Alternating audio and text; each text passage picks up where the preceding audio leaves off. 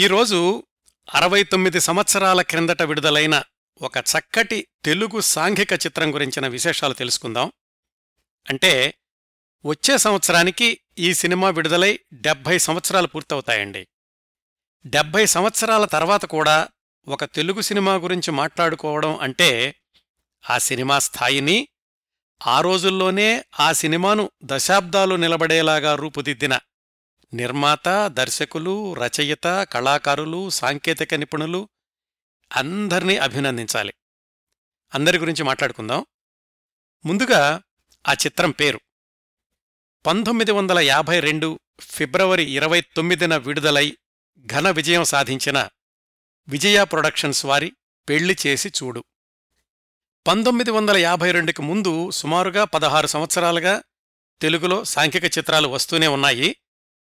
అయినప్పటికీ ఈ పెళ్ళి చేసి చూడు చిత్రాన్ని మొట్టమొదటి పూర్తి హాస్యభరిత కుటుంబగాథా చిత్రంగా విశ్లేషకులు పరిగణిస్తారు. సమస్యల్ని హాస్యంలో రంగరించి ఏ సందేశాన్నైనా అంతర్లీనంగా పూర్తి వినోదభరితంగా కూడా అందించవచ్చు అని నిరూపించిన తొలి తెలుగు చిత్రం పెళ్ళి చేసి చూడు. ఈ సినిమాలో ప్రధానాంశం వరకట్నం. తద్వారా ఉత్పన్నమయ్యే సమస్యలు. అయినప్పటికీ ఎక్కడా వరకట్నం గురించిన ఉపన్యాసాలు కాని సందేశాలు తీర్మానాలు సుదీర్ఘ సంభాషణలు ఇవేమీ ఉండవు. సినిమా చూస్తున్న ప్రేక్షకుడికి వరకట్నం ఎంత తీవ్రమైన సమస్యో అర్థమవుతూనే ఉంటుంది. కాని సినిమా అంతా నవ్వుల పువ్వులతో అంతర్నాటకాలతో హుషారుగా సాగిపోతూ ఉంటుంది. ఇలాంటి తరహా సాంఘిక చిత్రాలకు పునాది వేసింది పెళ్ళి చేసి చూడు. ఆ తర్వాత దశాబ్దంలో వచ్చిన గుండమ్మ కథ సినిమా చూసి ఎవరో చక్రపాణి గారిని అడిగారట ఈ సినిమాలో సందేశం ఏమిటండి? అని. సందేశం ఇవ్వాలంటే సినిమా తీయడం ఎందుకయ్యా? ఓ టెలిగ్రామ్ ఇస్తే సరిపోతుంది కదా? అని చక్రపాణి గారు బదులు చెప్పారు. తను రచన చేసిన పెళ్ళి చేసి చూడులో చక్రపాణి గారు వరకట్న సమస్యను ప్రధాన అంశంగా ఎంచుకున్నప్పటికీ దాన్ని హాస్యస్ఫూరకంగా చెప్పడం ద్వారా సినిమా కథ పట్ల తనకున్న ఉద్దేశాన్ని స్పష్టంగా తెలియచేశారు. పెళ్ళి చేసి చూడు. చిత్ర కథాంశం శ్రోతల్లో చాలామందికి తెలిసిందే. అయినా ఈ చిత్రానికి సంబంధించిన వివిధ అంశాల గురించి మాట్లాడుకునే సందర్భంలో పాత్రల ప్రస్తావన వస్తుంది కాబట్టి ఈ సినిమా కథను క్లుప్తంగా గుర్తు తెచ్చుకుందాం. పెళ్ళి చేసి చూడు. ఈ చిత్రాన్ని మూడు జంటల పెళ్ళిళ్ళకు సంబంధించిన కథగా చెప్పుకోవచ్చు. మూడు పెళ్ళిళ్ళలో మొదటి పెళ్ళి చాలా సులువుగా జరిగిపోతుంది. రెండో జంట పెళ్ళి జరిగి కూడా ఇబ్బందుల్లో పడుతుంది. ఆ సమస్యను సరిదిద్దుకునే ప్రయత్నంలో మూడవ జంటలోని అమ్మాయి తండ్రి అడుగడుగున అడ్డుపడతాడు. ఈ చిక్కుముళ్ళన్నీ విడిపోయి కథ సుఖాంతం అవడం ఈ పెళ్ళి చేసు చూడు చిత్రంలోని ప్రధాన అంశం. ఈ మూడు జంటల పరిచయాలు మొదటి రెండు జంటల పెళ్ళిళ్ళు ఆయా కుటుంబ పెద్దల పరిచయం ఇదంతా మొట్టమొదటి గంటపాటు నడుస్తుంది. ఈ జంటల గురించి తెలుసుకోవాలంటే ముందుగా వాళ్ళ పెద్దవాళ్ళ గురించి తెలుసుకోవాలి. కథను నిలబెట్టిన నడిపించిన ఆ పెద్దవాళ్ళ కుటుంబాలు నాలుగు. మొట్టమొదటిది రత్తమ్మ ఆమె కొడుకు రాజు కూతురు అమ్మడు. రాజు టీచర్గా పనిచేసే నాటకాలు రాయుడు. రత్తమ్మకేమో భర్త లేడు. ఇద్దరు పిల్లలకు పెళ్ళి చేయాల్సిన బాధ్యత ఆమెదే. రెండో కుటుంబం అదే ఊళ్ళో ఉండే ప్రైవేటు గోవిందయ్య. వరసకి రత్తమ్మకు తమ్ముడు. తన కూతురు చిట్టిని రాజుకిచ్చి పెళ్ళి చేయాలని గోవిందయ్య ప్రయత్నాలు చేస్తూ ఉంటాడు. ఇది రాజుకి రత్తమ్మకి చిట్టికి ఎవ్వరికీ ఇష్టం లేదు. పైగా ఆ చిట్టి అనే గోవిందయ్య గారి అమ్మాయి తన మేనబావ భీమన్నను ప్రేమించింది. ముందు ముందు కథలో విలన్ అవుతాడు ఈ చిట్టి వాళ్ళ నాన్న గోవిందయ్య. చెల్లెలికి పెళ్ళి సంబంధం చూసే ప్రయత్నంలో దోపాడు అనే ఊరు వెళ్తాడు రాజు. అక్కడ అనుకోకుండా దూపాటి వియ్యన్న కూతురు సావిత్రి అనే అమ్మాయిని పెళ్ళి చేసుకోవాల్సి వస్తుంది. ఈ దూపాటి వియ్యన్న మన కథలో మూడవ కుటుంబం అన్నమాట. ఒకప్పుడు ధనవంతుడే కాకపోతే దానధర్మాలతో అన్నీ కోల్పోయి డాబూ దర్పం మాత్రం కొనసాగిస్తూ ఉంటాడు. రాజు అంటే దూపాటి వియ్యన్న అల్లుడు. ఆయన చెల్లెలికి పెళ్ళి సంబంధం వెతికే బాధ్యత తన మీదే వేసుకుంటాడు దూపాటి వియ్యన్న. ఇప్పుడు కథలో నాలుగో కుటుంబం వస్తుంది. ఆయనే వెంకటపతి వాళ్ళబ్బాయి రమణ. రమణకు అమ్మడితో సంబంధం కుదురుస్తాడు వియ్యన్న. వరకట్నం ఇచ్చే బాధ్యత కూడా తనదే అని చెప్తాడు ఈ దూపాటి వెయ్యన్న. రమణ అమ్మడు వాళ్ళ వివాహం జరుగుతూ ఉంటుంది. ఇది తెలుసుకున్న అదే ఊళ్ళో ఉన్న గోవిందయ్య ఎలాగైనా ఈ పెళ్ళి చెడగొట్టాలి అని ప్లాన్ వేస్తాడు. పెళ్ళి కొడుకు రమణ తండ్రి దగ్గరికెళ్ళి వియ్యన్న మీకు కట్నం ఇవ్వలేడు ముందుగానే అడిగి తీసుకోండి అని చెప్తాడు పెళ్ళి పందిట్లోనే. పెళ్ళి పూర్తయ్యే వరకు వెంకటపతిని ఎలాగో ఆపి మూడు ముళ్ళు పడ్డాక వియన్న వరకట్నం ఇదిగో అని ప్రామిసరీ నోటు తీసిస్తాడు. వెంకటపతికి కోపం కట్టలు తెంచుకుంటుంది. పెళ్ళి పందిట్లో నుంచే కొడుకును లాక్కెళ్ళిపోతాడు. ఇది మొదటి గంటలో జరిగే కథ. ఇక్కడ సమస్య మొదలైందన్నమాట కథలో. ఈ సమస్యను పరిష్కరించడం ఎలా అనేది మిగతా సినిమా అంతా. మూడు ముళ్ళు వేసిన అమ్మడుని వదులుకోవడం ఇష్టం లేదు రమణకు. తండ్రిని ఎలాగో ఏమార్చి అమ్మడితో కలిసి మద్రాసు వెళ్ళిపోతాడు రమణ. ఇది ఊళ్ళో ఎవరికీ తెలీదు. అక్కడ గోవిందయ్య తన కూతుర్ని రమణకు ఇవ్వాలి అని వెంకటపతి వెనకాల పడుతూ ఉంటాడు. కొడుకుతో ఈ విషయం మాట్లాడదామని సిటీకి వచ్చిన వెంకటపతికి కొడుకు పిచ్చివాడైపోయి అతన్ని చూసుకోవడానికి ఒక డాక్టరు నర్సు ఉండడం కూడా గమనిస్తాడు. అదంతా తన కొడుకు రమణ ఆడుతున్న నాటకమని ఆ నర్సు మరెవరో కాదు తన కోడలు అమ్మడే అని ఆ డాక్టర్గా ఉన్నదేమో అమ్మడు వాళ్ళన్నయ్య రాజు అని వెంకటపతికి తెలీదు. ఇక్కడ్నుంచి కథ చిత్ర విచిత్రమైన మలుపులతో సాగుతూ ఉంటుంది. రమణ అమ్మడు వీళ్ళ యొక్క రహస్య దాంపత్యం ఒక కొలిక్కి వస్తుంది అనుకున్నప్పుడల్లా గోవిందయ్య ఏదో సమస్యను సృష్టిస్తూ ఉంటాడు. అలా మరో గంటన్నర పాటు పూర్తి హాస్యభరితంగా సాగిన కథ వెంకటపతి తాను చేస్తున్న తప్పు తెలుసుకోవడంతో ముగింపుకి వస్తుంది. ఈ గోవిందయ్య కూతురు చిట్టి ఆమె మేనబావ భీమన్న ఉన్నారు కదా? వాళ్ళిద్దరికీ మధ్యలోనే దోపాటి వెయ్యన్న పెళ్ళి చేసేస్తాడు. ఇదండి పెళ్ళి చేసి చూడు సినిమా కథ. ఇప్పుడు ఈ సినిమాలోని వివిధ విభాగాలు అంటే కథ నిర్మాత దర్శకత్వం నటీనటులు సాంకేతిక నిపుణులు షూటింగ్ విశేషాలు నిర్మాణం విజయం ఇతర భాషల్లో పునర్నిర్మాణం ఈ విశేషాలన్నీ తెలుసుకుందాం. ఆ విశేషాల్లోకి వెళ్ళబోయే ముందు శ్రోతలకు ఒక సంగతి చెప్పాలి. ఈ సినిమాకు పనిచేసిన అనేక మంది గురించి లోగడ పూర్తిస్థాయి కార్యక్రమాలు ప్రసారం చేశాను. నాగిరెడ్డి గారు చక్రపాణి గారు ఎన్టీఆర్ గారు సావిత్రి గారు ఎస్వి రంగారావు గారు ఘంటసాల గారు జీవరలక్ష్మి గారు ఎల్వి ప్రసాద్ గారు వీళ్ళందరి గురించి నేను చేసిన ఎపిసోడ్స్ యూట్యూబ్లో ఉన్నాయి. మీరు అక్కడికి వెళ్ళి సెర్చ్ చేసి వినవచ్చు. ఈ పెళ్ళి చేసు చూడు చిత్రం గురించి కొన్ని విశేషాలు తెలుసుకోవడానికి మరికొన్ని విశేషాలు నిర్ధారించుకోవడానికి బి నాగిరెడ్డి గారి కుమారుడు బి విశ్వనాథరెడ్డి గారితో ఫోన్లో మాట్లాడాను. ఆయన తీరికలేని పనుల్లో ఉన్నప్పటికి కూడా నేను అడిగిన వెంటనే సమయం కేటాయించి చాలా విశేషాలు చెప్పారు. ఈ సందర్భంగా విశ్వం గారికి విశ్వనాథరెడ్డి గారికి కృతజ్ఞతలు తెలియచేస్తున్నాను. ఇప్పుడు విశేషాల్లోకి వెళదాం. ముందుగా కథా రచయిత గురించి. పెళ్ళి చేసి చూడు స్క్రిప్టు చక్రపాణి గారు వ్రాసింది. అంటే కథ మాటలు బహుశా స్క్రీన్ప్లే కూడా చక్రపాణి గారే తయారు చేసింది. విజయ ప్రొడక్షన్స్ మొట్టమొదటి నుంచి కూడా ఆ సంస్థ నిర్మించిన అన్ని చిత్రాల క్రియేటివ్ విభాగంలో చక్రపాణి గారిది ప్రధాన పాత్ర అనే విషయం అందరికీ తెలిసిందే. అయితే రచయితగా చక్రపాణి గారి పేరు తెర మీద కనిపించింది మాత్రం ఐదారు సినిమాల్లో మాత్రమే.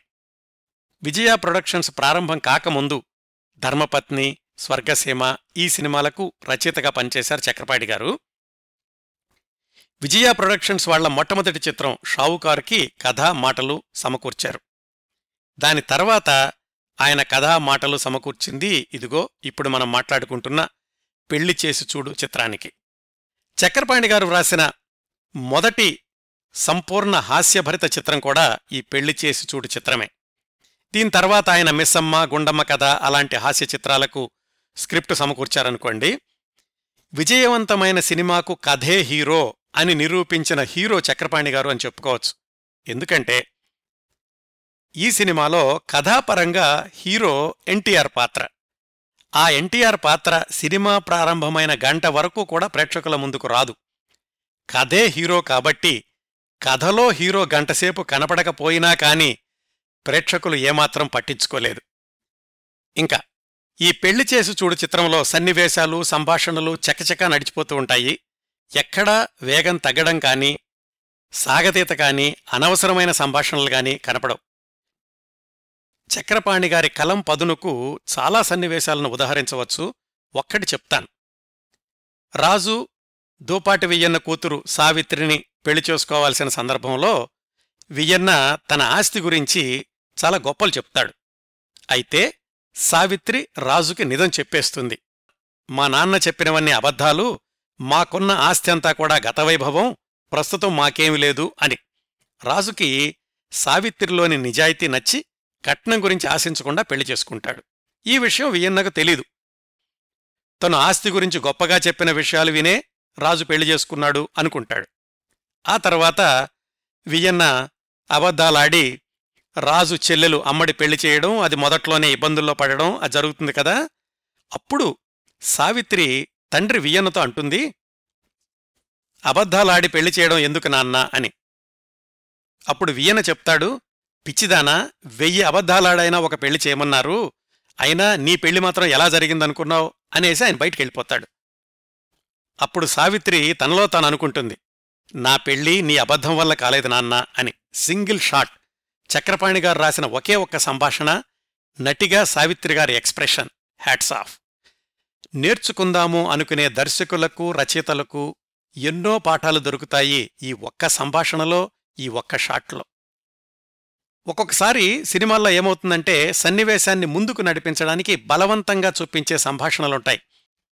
వాటినే పోస్టింగ్ డైలాగ్స్ అని కూడా అంటారు. సాధారణంగా అవి ఎట్లా ఉంటాయంటే అది సరే కాని అనో అసలు ఇంతకీ అనో ఇలా మొదలుపెట్టి పాత్రలే కథను చెప్తూ ఉంటాయి. పెళ్ళి చేసి చూడు చిత్రంలో చక్రపాణి గారికి పోస్టింగ్ డైలాగ్స్ రాసే అవసరమే రాలేదు. ఎందుకంటే కథంతా కూడా సూటిగా సరళంగా నడిచిపోతుంది కాబట్టి. ప్రతి సంభాషణ చాలా సహజంగా ఆ పాత్ర మాత్రమే మాట్లాడుతున్నట్లుంటుంది కానీ ఏ రచయితో ప్రత్యేకంగా వ్రాసినట్లుగా ఉండదు. సమర్థుడైన రచయిత నిజ జీవితంలో ఎదురైన సంఘటనల్ని రచనల్లో ఎలా వాడుకుంటాడు అనడానికి ఒక ఉదాహరణ ఏమిటంటే చక్రపాణి గారు ఒకసారి తెనాలిలో ఒక నాటక ప్రదర్శనకు వెళ్ళారట నాటకం మొదలు పెట్టబోయే ముందు ఒక పోలీస్ ఎస్ఐ వచ్చాడు. ఆయన్ని చూసి మొట్టమొదటి వరుస కుర్చీలో కూర్చున్న కాంట్రాక్టర్ లేచి ఆ ఎస్ఐకి కుర్చీ ఇచ్చాడు. ఆ తర్వాత ఐదు నిమిషాలకి సర్కిల్ ఇన్స్పెక్టర్ వచ్చాడు.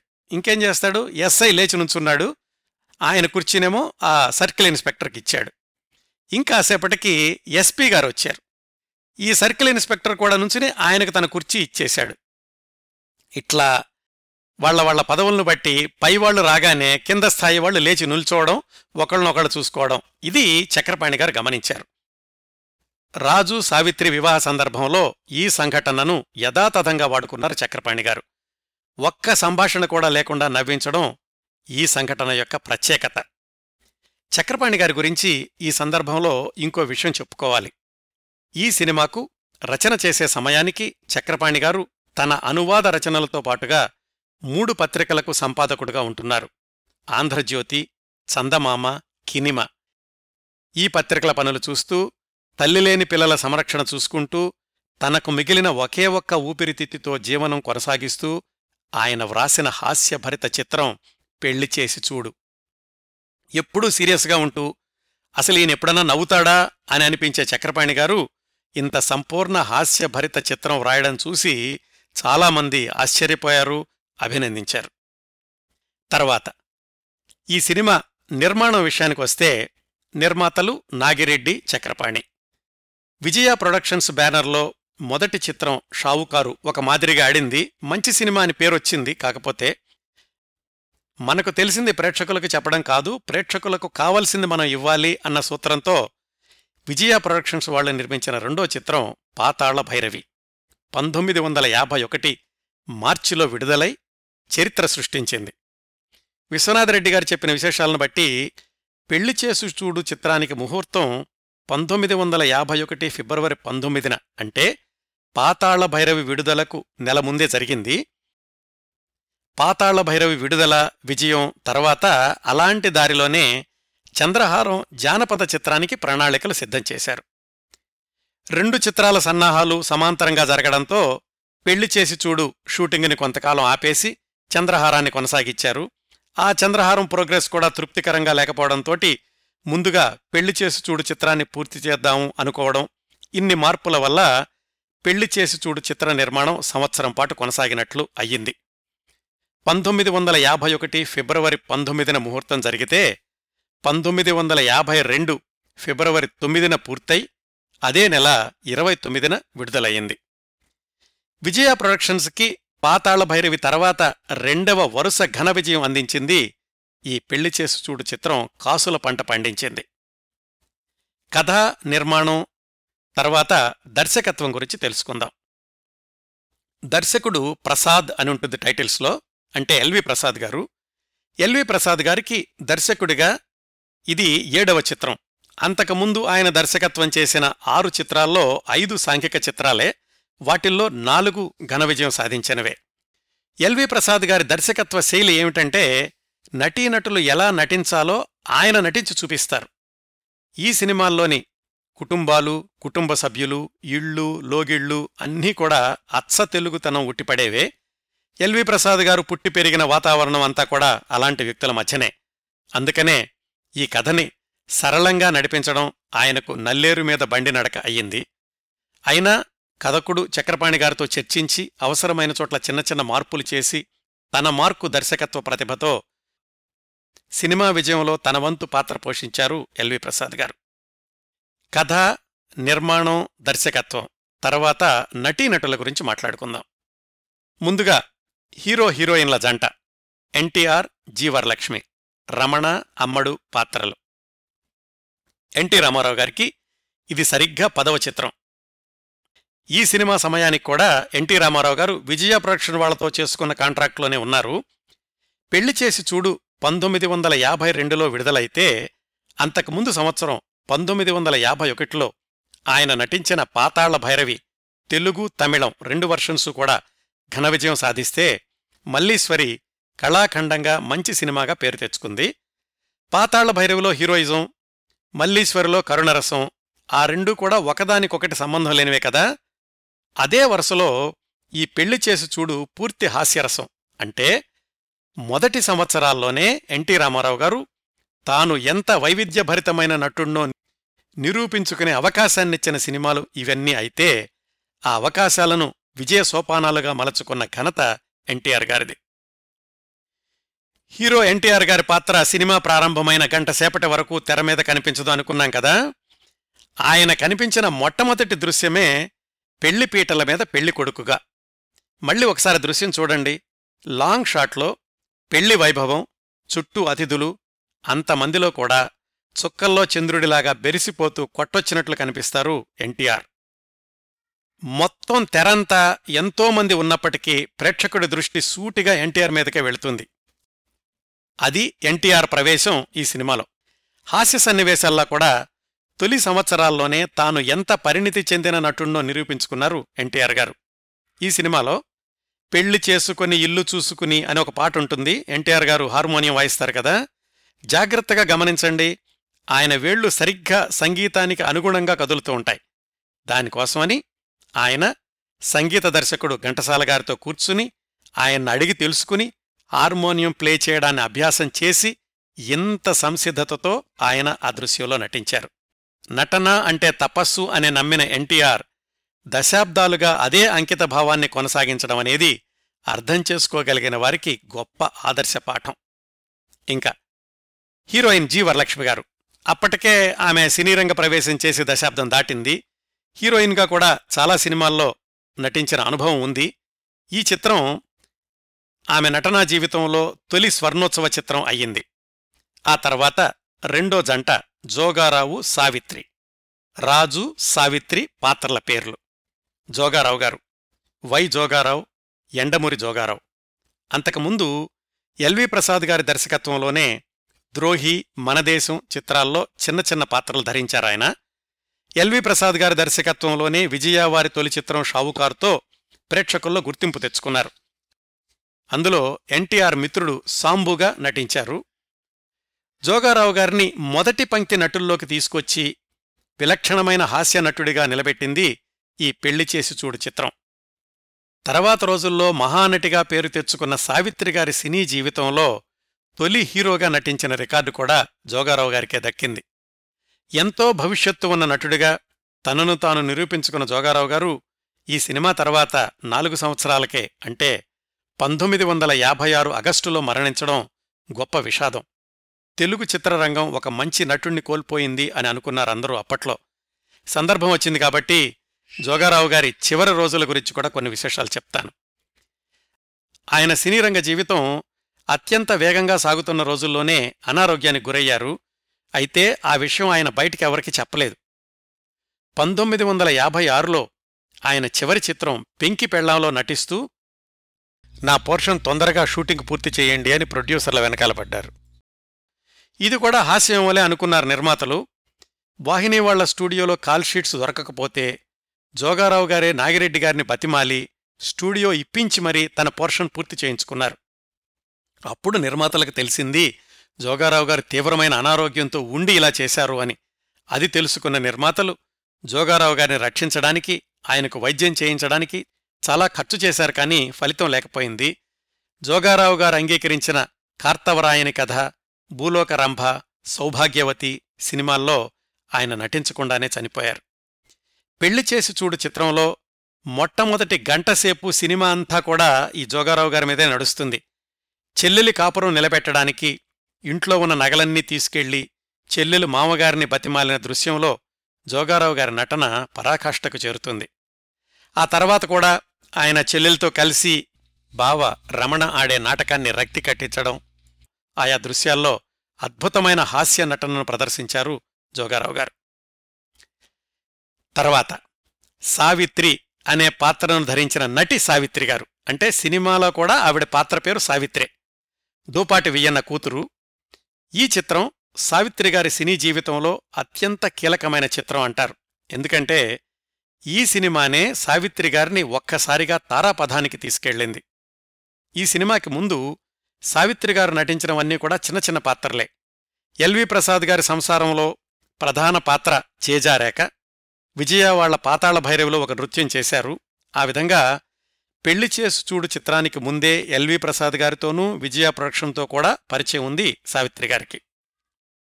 సంసారంలో ఆయనే వద్దని చెప్పారు కదా ఎల్వి ప్రసాద్ గారు. ఆయనే ఈ సినిమాలో సెకండ్ హీరోయిన్ పాత్ర ఇచ్చారు సావిత్రి గారికి. ఆయన నమ్మకాన్ని నూట యాభై శాతం నిజం చేశారు సావిత్రి గారు. ఇందులో సావిత్రి గారి పాత్ర చాలా సమతుల్యతతో నటించాల్సిన పాత్ర.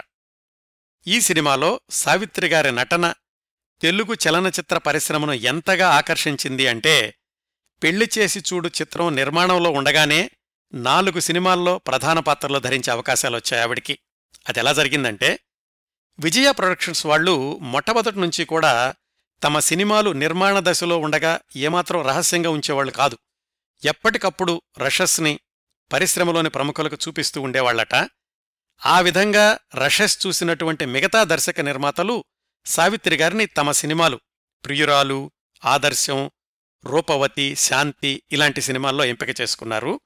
వీటిల్లో ప్రియురాలు శాంతి సినిమాలు పెళ్ళి చేసి చూడు కంటే ముందే విడుదలయ్యాయి. డిఎల్ నారాయణ గారి దేవదాసులో కూడా పార్వతి పాత్రకు సావిత్రి గారిని ఎంపిక చేసింది ఈ సినిమాలోని నటన చూసే అని సావిత్రి గారే ఆకాశవాణికిచ్చిన ఇంటర్వ్యూలో చెప్పారు. పెళ్ళి చేసి చూడు చిత్రం విడుదల అయ్యాక సుమారుగా పది సినిమాల్లో నటించే అవకాశాలొచ్చాయి సావిత్రి గారికి. ఈ సినిమా విజయం తర్వాత పంతొమ్మిది వందల యాభై రెండు అక్టోబర్లో చక్రపాణి గారు నిర్వహిస్తున్న కీనిమా సినిమా పత్రికలో సావిత్రి గారి గురించి ప్రత్యేకంగా వ్రాస్తూ విజయవారు పెళ్ళి చేసి చూడుని హిందీలో తయారు చేసిన రోజున సావిత్రి హిందీ తారల జాబితాలో చేరిపోతుంది అని రాశారు. అది జరగలేదనుకోండి అది వేరే విషయం. అంతగా ఈ సినిమా నిర్మాణంలో ఉండగానే సావిత్రి గారి నటన గురించిన సానుకూల వార్తలు చిత్ర పరిశ్రమ అంతా కూడా వ్యాపించాయి. ఈ నాలుగు ప్రధాన పాత్రలతో పాటుగా మరొక ముఖ్య పాత్ర ధూపాటి వియ్యన్న ఎస్వి రంగారావు గారు. మన దేశం సినిమా నుంచి చూసుకుంటే ఎన్టీఆర్ ఎస్వీఆర్ గార్లు సమాంతరంగా ఎదుగుతూ వచ్చారు. మనదేశం షావుకారు పాతాళ్ళ భైరవి మూడింట్లో కూడా ఎన్టీఆర్ ఎస్వీఆర్లు సమవుజ్జి పాత్రలో నటించారు. పాతాళ భైరవి పెళ్ళి చేసి చూడు ఈ రెండు సినిమాలు ఎంత విభిన్నమైన చిత్రాలో వాటిల్లో ఎస్వి రంగారావు గారి పాత్రలు కూడా అంత విభిన్నమైనవే. భయంకరమైన మాంత్రికుడి పాత్రకు అలాగే ఆస్తులు అంతస్తులు కోల్పోయి భేషజాన్ని మిగుల్చుకున్న ఈ దూపాటి వియ్యన్న పాత్రకు అస్సలు పోలికలుండవు కదా? ఈ దూపాటి వియ్యన్న పాత్రలో ఎస్వి రంగారావు గారు ఒక విచిత్రమైన మేనరిజం చూపిస్తారు. కనుబొమ్మలు ముక్కుపుటాలు విచిత్రంగా కదుపుతూ ఉంటారు. ఆయనకు అది ఎలా తోచిందంటే ఒకసారి రైల్వే స్టేషన్లో ఒక వ్యక్తిని చూసి ఆ వ్యక్తి చేస్తున్నటువంటి ఈ విచిత్రమైన మేనరిజం చూసి దాన్నే సినిమాలో వాడుకున్నాను అని ఎస్వి రంగారావు గారే ఆకాశవాణికిచ్చిన ఇంటర్వ్యూలో చెప్పుకున్నారు. చాలాసార్లు భేషజం కొన్నిసార్లు నిస్సహాయత కొన్నిసార్లు హాస్యం. పెళ్ళి చేసి చూడు చిత్రంలో ఎస్వి రంగారావు గారి పాత్రను చూసిన సినిమా పెద్దలందరూ ఏమన్నారంటే ఈయనకు తెలుగు సినిమా రంగంలో ఇంక తిరుగులేదు అని జోస్యం చెప్పారు. ఈ ప్రధాన పాత్రల తర్వాత మరికొంతమంది నటీనటుల గురించి తెలుసుకుందాం. సంసారం సినిమాలో సావిత్రి గారి బదులుగా పుష్పలత అనే ఆవిడకు ఆ పాత్ర ఇచ్చారు. ఈ పెళ్ళి చేసి చూడు చిత్రం వచ్చేసరికి సావిత్రి గారికి ప్రధాన పాత్ర లభిస్తే ఆ సంసారంలో హీరోయిన్ పాత్ర పోషించిన పుష్పలత గారు ఈ సినిమాలో గోవిందయ్య కూతురు చిట్టి పాత్రలో ఒక చిన్న వేషంతోటి సరిపెట్టుకోవాల్సి వచ్చింది. ఇందులో ఇంకా ఎన్టీ రామారావు గారి తండ్రి పాత్ర డాక్టర్ శివరామకృష్ణయ్య గారని ఆయన వేశారు. ఈ సినిమాలో ఆయనకి చాలా మంచి పేరు వచ్చింది మిగతా అందరిలాగానే. ఈ సినిమా ఇచ్చిన ధైర్యంతోటే ఆయన తన మకాం మద్రాసుకి మార్చగలిగారు. ఆయన ఈ సినిమాలో వెంకటపతి వరకట్న కోసం వేధించేటటువంటి తండ్రి ఆ పాత్ర పోషించింది.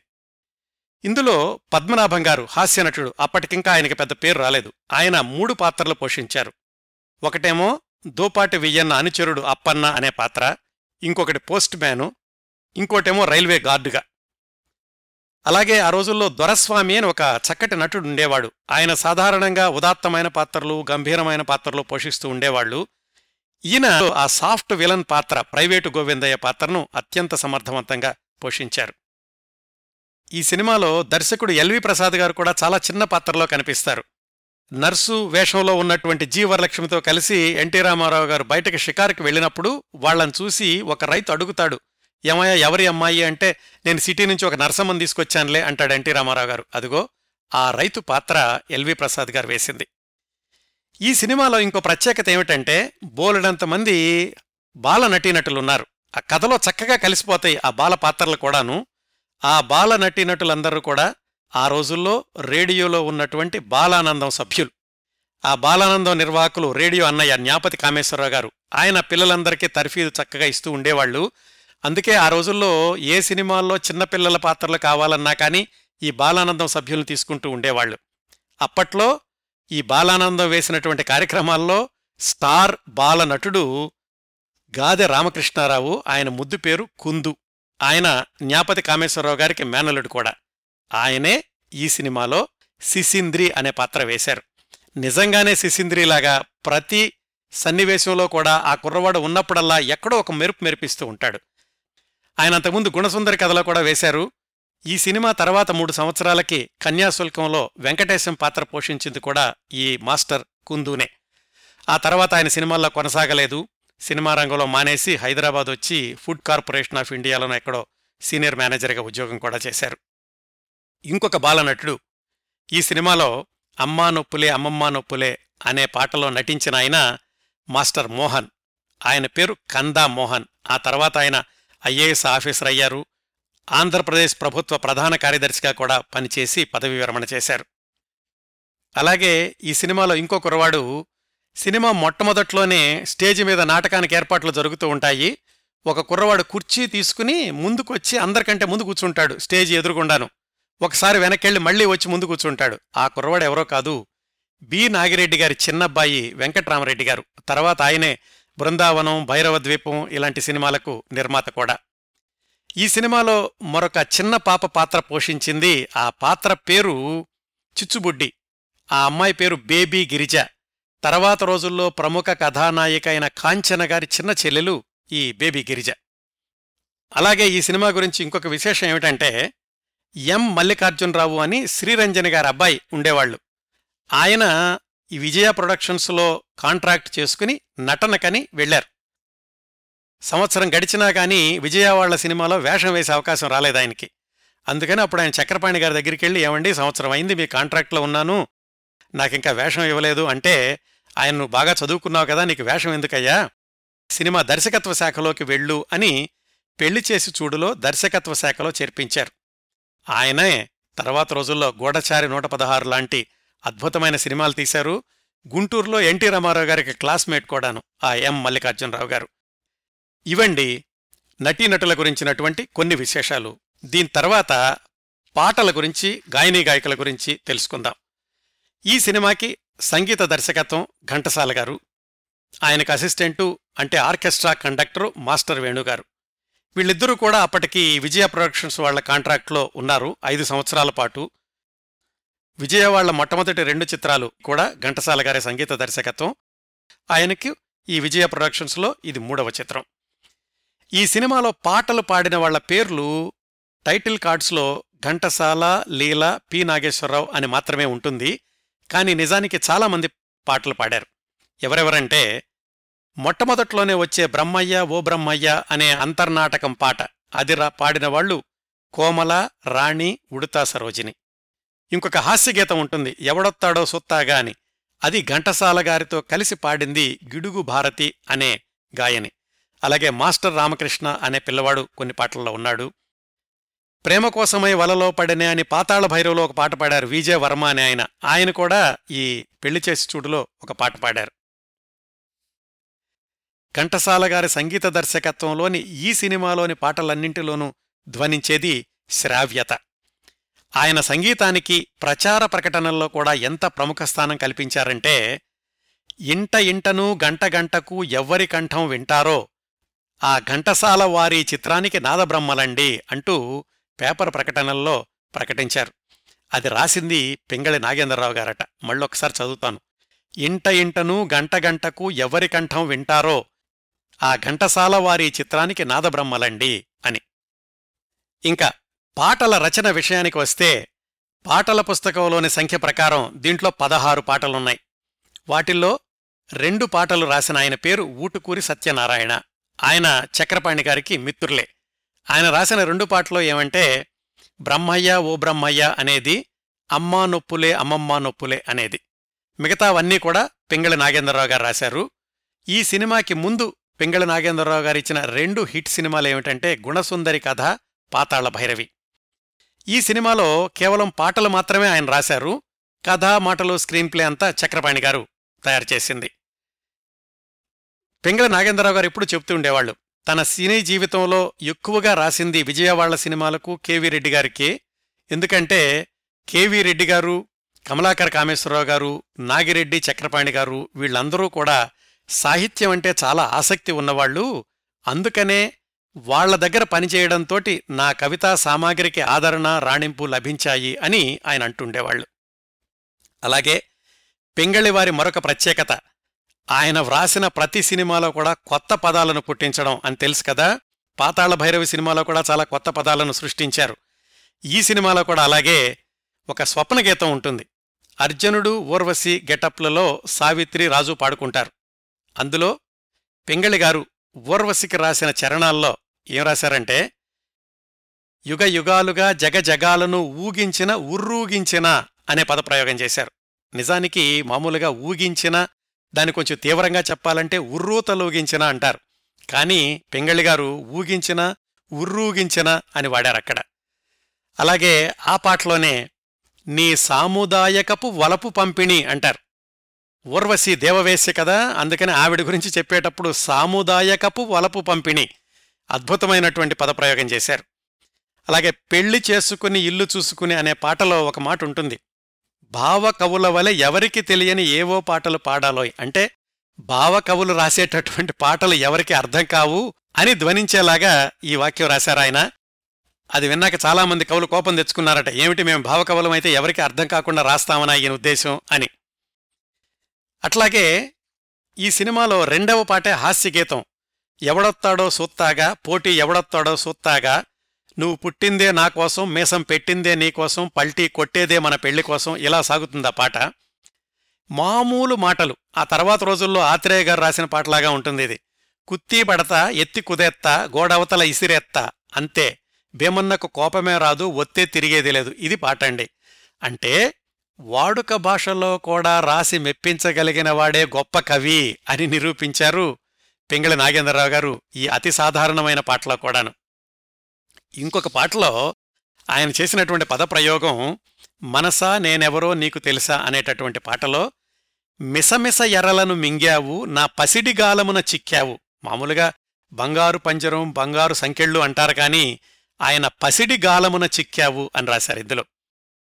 ఇంకొక పాటలో శాణతనము చాలింపుము జాణవులే నెరజాణవులే అని రాశారు.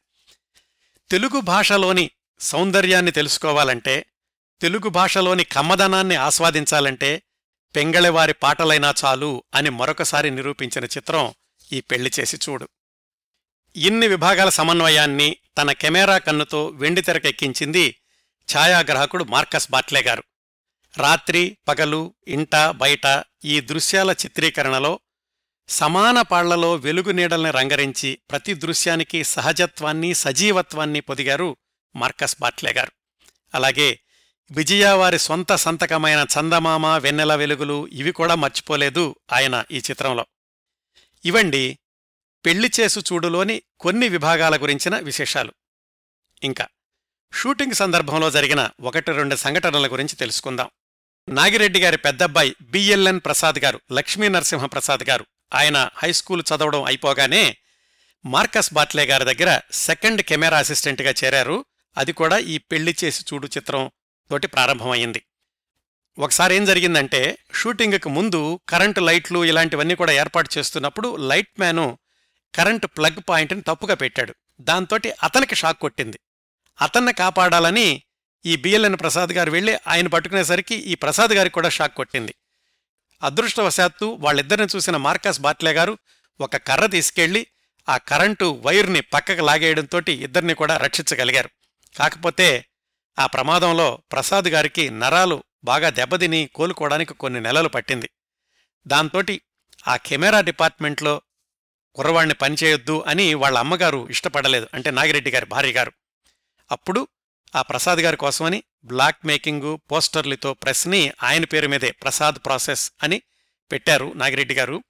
దాన్ని ఆ బిఎల్ఎన్ ప్రసాద్ అన్న ఆయన చక్రపాణి గారబ్బాయి తిరుపతి రాయుడు ఇద్దరూ కలిసి దాన్ని నడిపిస్తూ ఉండేవాళ్ళు బహుశా అది జరగకుండా ఉండి ఉంటే బిఎల్ఎన్ ప్రసాద్ గారు మార్కస్ బాట్లే గారితోటి కొనసాగి ఉంటే ఆయన కూడా ప్రముఖ ఛాయాగ్రాహకుడు అయి ఉండేవాళ్ళేమో అయితే ఆయన ప్రసాద్ ప్రాసెస్ను కూడా జపాన్ జర్మనీ దేశాల నుంచి అత్యాధునికమైనటువంటి అచ్చుయాత్రాలను తెప్పించి దాన్ని చాలా అభివృద్ధి చేశారు.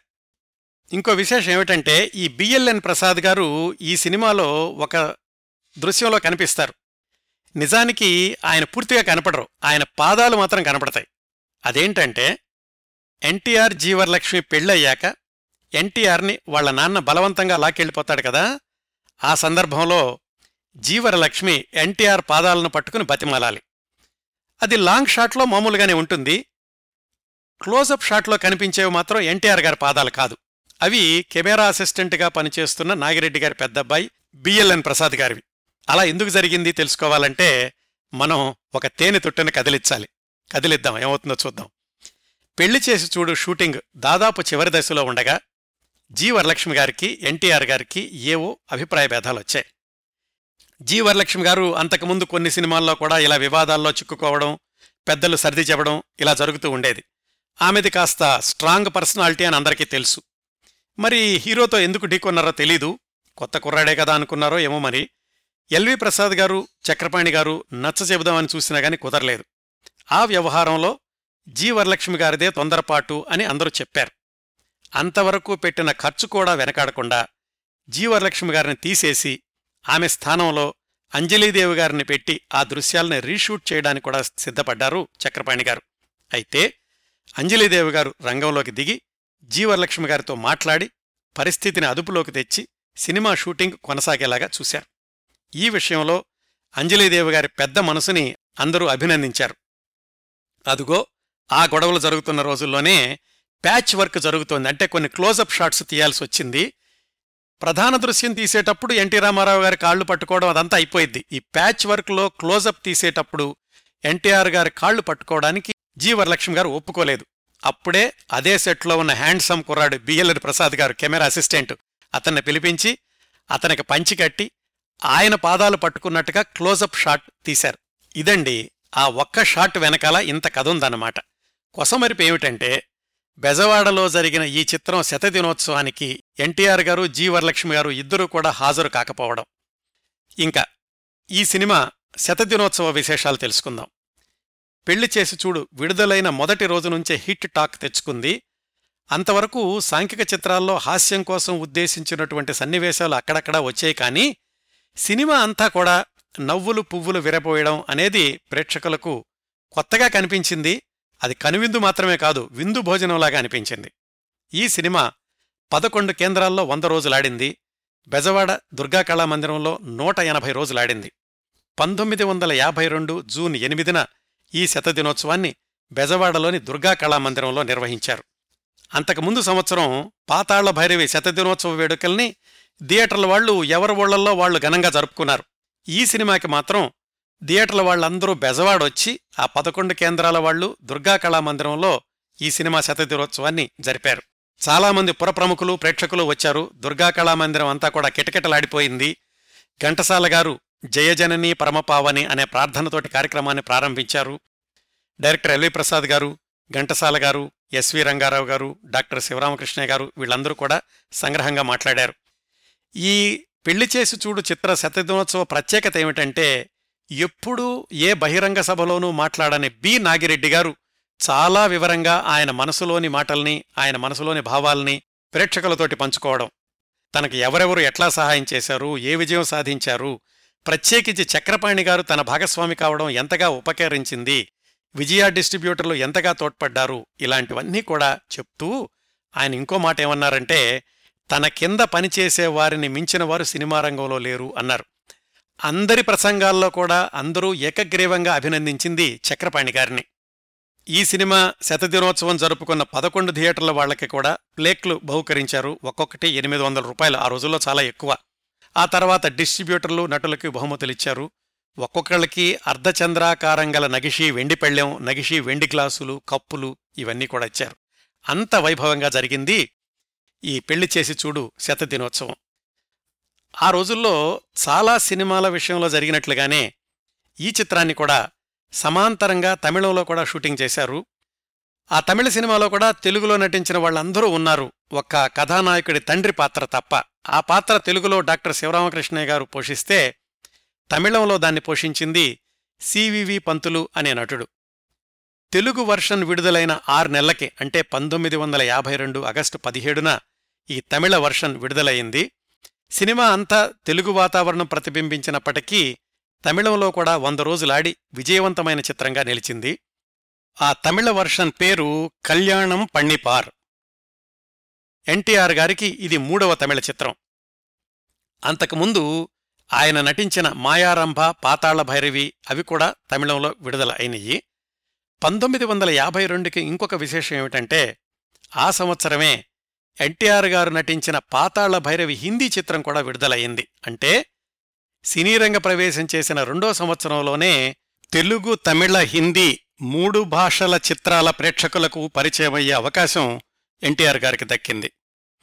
ఆ తర్వాత పదమూడు సంవత్సరాలకి పంతొమ్మిది వందల అరవై ఐదులో విజయ ప్రొడక్షన్స్ వాళ్ళే కన్నడ రాజకుమార్ లీలావతి గార్లతోటి హున్సూర్ కృష్ణమూర్తి గారి దర్శకత్వంలో కన్నడంలో పునర్నిర్మించారు మాడువే మాడినోడు అనే పేరుతో.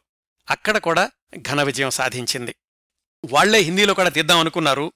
విశ్వామిత్ర అదిల్ అని ఆయనతోటి మాటలో పాటలు కూడా రాయించారు. కానీ ఏవో కారణాంతరాల వల్ల అది జరగలేదు. ఆ తర్వాత ఈ సినిమాని ఎల్వి ప్రసాద్ గారు షాదీ కే బాద్ అనే పేరుతో పంతొమ్మిది వందల డెబ్బై రెండులో స్వీయ దర్శకత్వంలో నిర్మించారు. ఎన్టీఆర్ జీ వరలక్ష్మి ఆ వేషాలని జితేంద్ర రాఖీ అలాగే కుందుగానేమో మాస్టర్ సత్యజిత్ అనే ఆయన ధూపాటి వియన్నగానేమో శత్రుఘ్న సిన్హా చేశారు. కానీ ఎందుకనో ఈ సినిమా హిందీ వాళ్ళని సరిగా ఆకట్టుకోలేకపోయింది. అంతగా విజయవంతం కాలేదు. ఇన్ని విశేషాలున్నాయండి. పెళ్ళి చేసి చూడు చిత్రం వెనకాల. అలనాటి సంపూర్ణ హాస్యరసభరిత కుటుంబ గాథా చిత్రం పెళ్ళి చేసి చూడు విశేషాలను ఇంతటితో ముగిస్తున్నాను. ఈ కార్యక్రమాన్ని ఆదరించి అభిమానిస్తున్న శ్రోతలందరకు హృదయపూర్వకంగా కృతజ్ఞతలు తెలియచేసుకుంటున్నాను. మళ్ళీ వారం మరొక మంచి కార్యక్రమంతో కలుసుకుందాం. అంతవరకు నవ్వుతూ ఉండండి. మీ నవ్వులు పది మందికి పంచండి. మీ దగ్గర సెలవు తీసుకుంటోంది మీ కిరణ్ ప్రభ.